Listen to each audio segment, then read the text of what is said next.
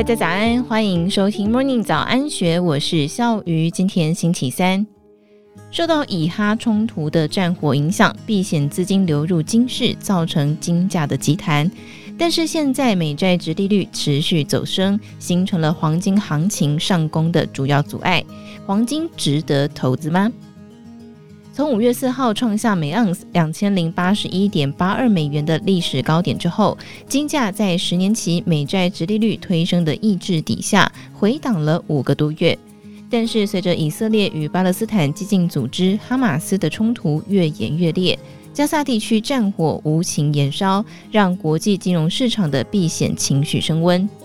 每逢金融市场出现了系统性风险或是地缘政治冲突升高的时候，买黄金避险的确会成为不少投资者的直觉反应。不过，这样的直觉反应究竟是否正确呢？在地缘冲突升温，外加近期油价走扬，酝酿通膨反弹的风险底下，这个时候会是进场的好时机吗？如果单纯以短期避险的角度分析，回顾历史，答案颇可玩味。首先，除非你的资产配置里面长期都有含金量，否则此时此刻才想到要紧急入手黄金的理财族，多半都是为了应对突如其来的市场风险。也就是说，既然是以短期避险为主要目的，持有期间有限。那么不妨回头看看过去，当市场如果突然看到了剧烈动荡后的三个月，黄金跟相关的投资工具整体表现如何？回顾近二十年来五次造成金融市场巨大震动的重大利空，可以发现利空爆发之后三个月的金价并非次次都上涨。造成金价上涨的事件，包括后续酿成了金融海啸的二零零七年美国次级房贷风暴，二零二零年三月份的新冠疫情。那么，至于金价不涨反跌的阶段，有二零零九年底的欧洲主权债务危机，二零一五年中国股灾，以及二零二二年开打到现在的俄乌战争。明明都是影响全球市场的重大风险，为什么黄金价格有多空分歧的反应呢？其实，如果仔细回看各大事件发生的当下环境，有一个显而易见的区别，就在于美国联准会 Fed 对利率的态度差异。理论上，当利率攀升引发美元走强，会被认为价格与美元呈跷跷板走势的黄金就会承受压力。先来看金价走空时候的美国利率环境。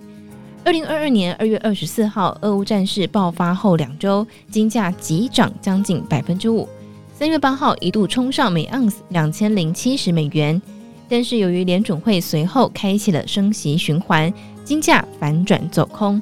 从三月八号高点到九月二十六号金价落底，七个月内大跌超过两成。这段期间持有黄金，仿佛就像是洗了三温暖一样。再看零九年底的欧债危机，当时美国利率下降到零，而且联准会也祭出了被称为是直升机撒钱的量化宽松货币政策，利率可以说是降无可降。巧合的是，金价也就不涨反跌。至于二零一五年六月份中国股灾发生的时候，不仅利率仍然在地板，甚至市场还开始讨论美国升息循环启动的时间。股灾发生三个月之后，金价反跌百分之六以上。至于国际金价在黑天鹅事件杀入后快速攀高的经验，最明显的是二零零七年七月份美国次贷危机逐渐浮现。同年九月份，联准会开始将利率大幅从百分之五点二五下降到百分之二。将近十二年后的二零二零年三月份，新冠疫情爆发，美股不到一个月内出现了四次熔断。联准会除了再次上演紧急降息大戏，也在三月二十三号祭出了无限 QE 措施。所以从过去的经验来看，重大利空出现的时候，想要靠黄金进行短期紧急的避险。必须多加一道评估美国利率动向的问答题。既然金价短期走强仰赖于利率高低的预期，而利率走低则有助于风险性资产的价格，因此在工具的选择上，当黑天鹅降临伴随降息，以黄金矿脉类股为主要投资对象的主动式黄金基金，短期表现也可以强过现货的价格。例如，二零二零年三月份，因为疫情导致美股熔断。随后的三个月，金矿股基金的绩效普遍上涨超过六成，表现比现货价格明显突出。此外，就算是在 ETF 工具当中，VanEck 黄金矿业这档 ETF 涨幅也有将近百分之五十三，高于其他的期货或是现货 ETF。回过头来，此时此刻会是利用黄金求心安的时机吗？外汇操盘手李奇展认为，十年期美债殖利率毕竟仍然持续攀高，当战火题材烧完了，金价后市可能还是会回档。建议可以用每盎司一千八百一十到两千美元的区间盘整来观察。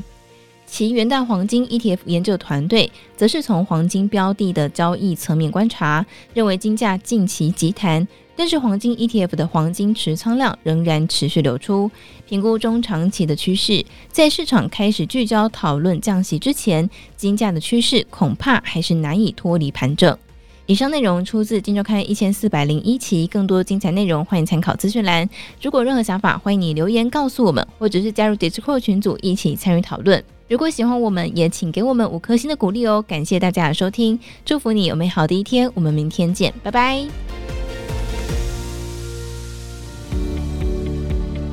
听完 Podcast 节目，有好多话想分享，想要提问却无处可去吗？别烦恼了，现在只要点击资讯栏下方的 Discord 社群平台连接，输入昵称就可以立刻问问题，与主持人互动哦。让我们一起在学习的路上不孤单，等你来加入。